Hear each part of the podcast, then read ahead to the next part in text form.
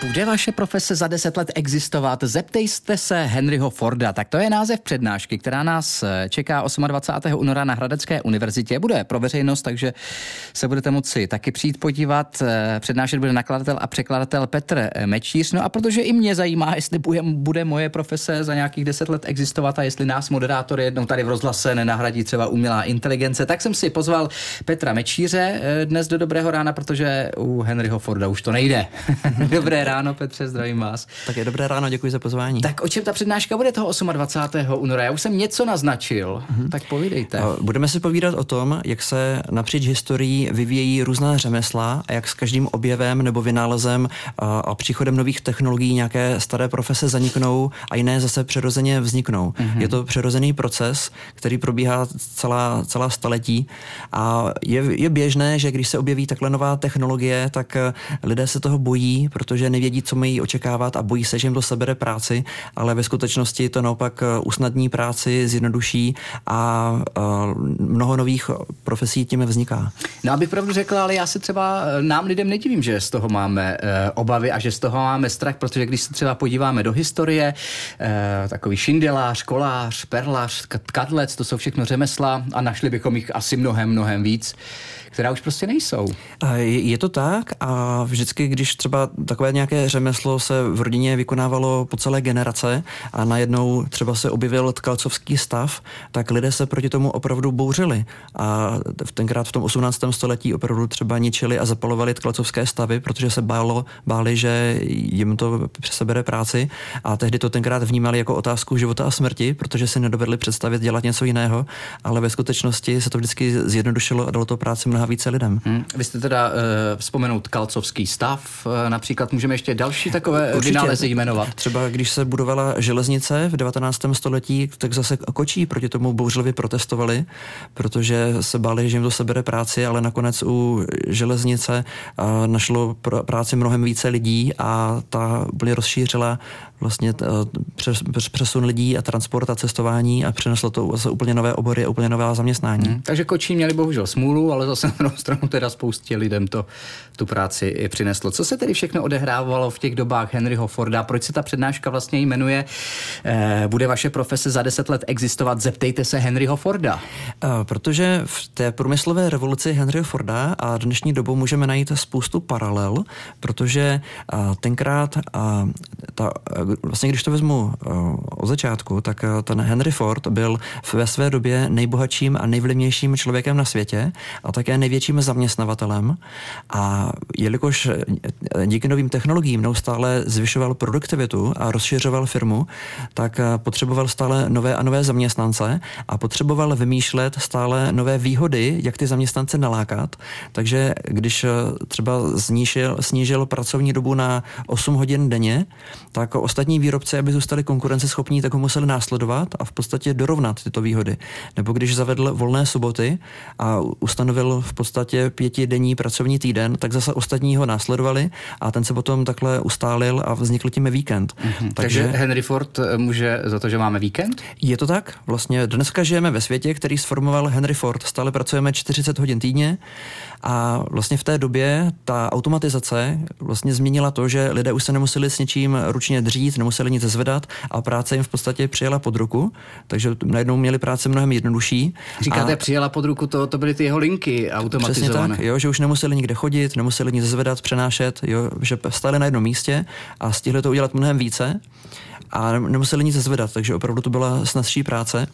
A v té době jim to teda sebralo tu namáhavou těžkou dřinu. Mm-hmm. No a v dnešní době, když nastupuje umělá inteligence a roboti, a to zase lidem uh, usnadní tu rutinní, těžkou duševní práci, že se potom můžou věnovat jenom kreativním věcem a té věcem, které je baví a které v podstatě nepovažují za práci. No, my se k tomu ještě možná dostaneme po písnici, ale ještě mi řekněte, jak vy jste si vůbec jako překladatel a nakladatel dostal k uh, těmhle těm myšlenkám Henryho Forda, k tomu Eh, jak to tenkrát bylo. Henry Ford je jedním z nej, do dneška z nejcitovanějších podnikatelů, protože on se velmi zaměřoval na vzdělání vzdělávání a ty jeho knihy v podstatě jsou takovým návodem, jak následovat jeho univerzální principy, jak to aplikovat do svého života nebo do svého podnikání.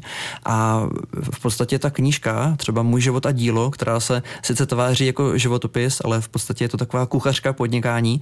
V Americe to je jedna z nejslavnějších knížek o biznesu do dnešních dob a přitom poslední české vydání bylo z roku 1924, 100 let staré a neexistovalo v novém překladu, takže jsem se toho chopil a knížku vydal. Mm-hmm. To už je taky pár let, ne? Jak je to dlouho? A 2018 jsem 2018. vydával tu knížku. Ano, ano. A sám překládal tedy a sám vydával? Já, já ano, sám, jo, sám překladám, sám vydávám, ano, ano. Vždycky si na studiu to, ty okolnosti. A... Eh, naším hostem je dnes v Dobrém ráno nakladatel a překladatel Petr Mečíř. No budeme si o tom povídat i po písničce. Posloucháte Český rozhlas Hradec Králové. Naším ranním hostem je dnes překladatel a nakladatel Petr Mečíř, který bude mít 28. února tady v Hradci Králové na univerzitě přednášku pro veřejnost s názvem Bude vaše profese za 10 let existovat? Zeptejte se Henryho Forda. A je o tom, že umělá inteligence a roboti stále víc a víc pronikají e, do naší lidské činnosti a tak máme možná přirozeně strach o budoucnost a o práci. Stejně tak, jako měli strach z těch vymožeností právě lidé v dobách Henryho Forda, když eh, přišel tenhle ten průkopník automobilového průmyslu třeba s těmi automatizovanými linkami a tak dále. Tak eh, pane Mečíři, vy jste, jak už jsme říkali, před písničkou napsal nebo přeložil a vydal dvě knížky o eh, Henry Fordovi v minulosti. Mm, eh, jaké ty obavy jsou třeba teď z vašeho pohledu největší, co se týče té umělé inteligence? A vy jste se jí nebál? No, já naopak ji využívám, protože jak k překladu, tak k vydávání knížek, tak k grafice, jo, můžeme najít spoustu oborů, kde nám to opravdu urychlí a zjednoduší práci. A je pravda, že lidé se toho často bojí, protože to až vychází z takové iluze, že na světě je nějaký omezený počet pracovních míst a když je, robot začne vykládat, vlastně dělat, dělat, dělat jedno povolání, mm-hmm. takže na světě ubudne jedno pracovní místo pro člověka. Ale tak to není a právě naopak to neustále rozšiřuje ty možnosti. A stejně jako když za Henryho Forda, když došlo k tomu snížení pracovní doby nebo zavedení volných sobot, tak dneska něco podobného můžeme očekávat do budoucna, protože stále s tou rostoucí produktivitou se i zvyšuje náš volný čas. Můžeme si všimnout, že některé firmy už berou plný úvazek 35 hodin týdně. V Německu se začíná experimentovat se čtyřdenním pracovním týdnem. Fakt? A je možné, že za 20 let od příští generace už bude brát jako naprosto normální věc, že víkend má tři dny a pětidenní pracovní je. týden budou brát jako něco, co to patří se, milosti. To by se mi líbilo, to by se mi ale líbilo. Jako za no. tohle to jako jsem pro. No ale peněz budu mít pořád stejně. No to záleží. To třeba je zajímavé, že někdy už ve 30. letech minulého století nějaký sociolog předpověděl, že do budoucna budou lidé pracovat jenom 15 hodin týdně, Aha. ale v podstatě většina lidí by dneska mohla pracovat pouze 15 hodin, ale měli by životní standard toho roku 1930.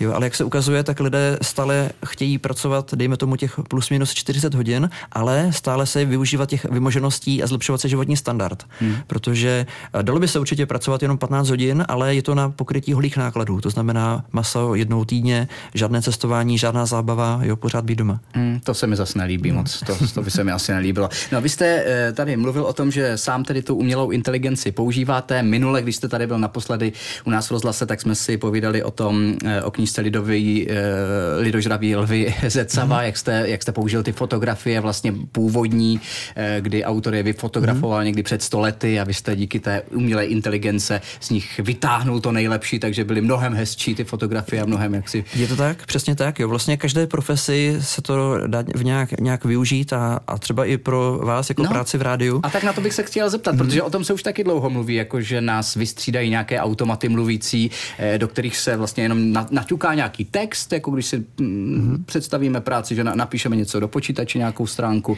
a on ten umělý hlas to všechno vypráví za nás. Nemusí vás to vystřídat, ale může vám to velmi, velmi pomoci ve vaší práci.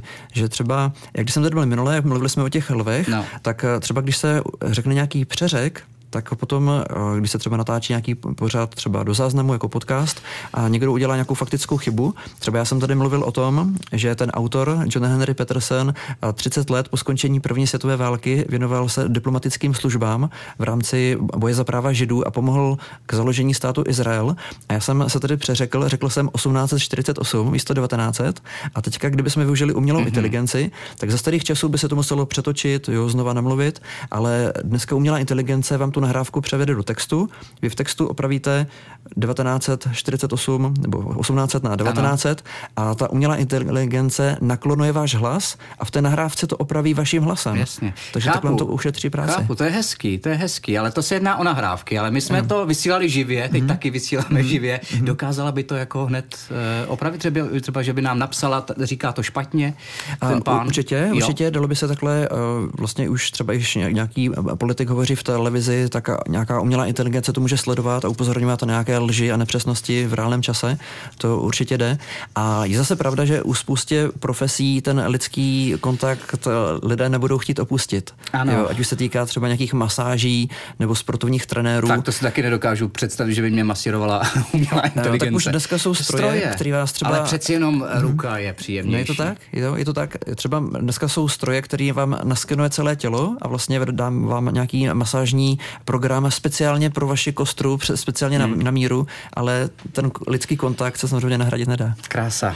E, takže 28. února přednáška Petra Mečíře o umělé inteligenci a nových technologiích na Univerzitě Hradec Králové. Je to přednáška pro veřejnost, takže můžete taky přijít. A já jsem moc rád, že nás na ní dnes přišel osobně pozvat a trošičku taky odtajnit, co bude pod pokličkou. Její autor, nakladatel a překladatel Petr Mečíř. Moc děkuji, ať se daří, Petře. Taky, taky děkuji, děkuji za pozvání.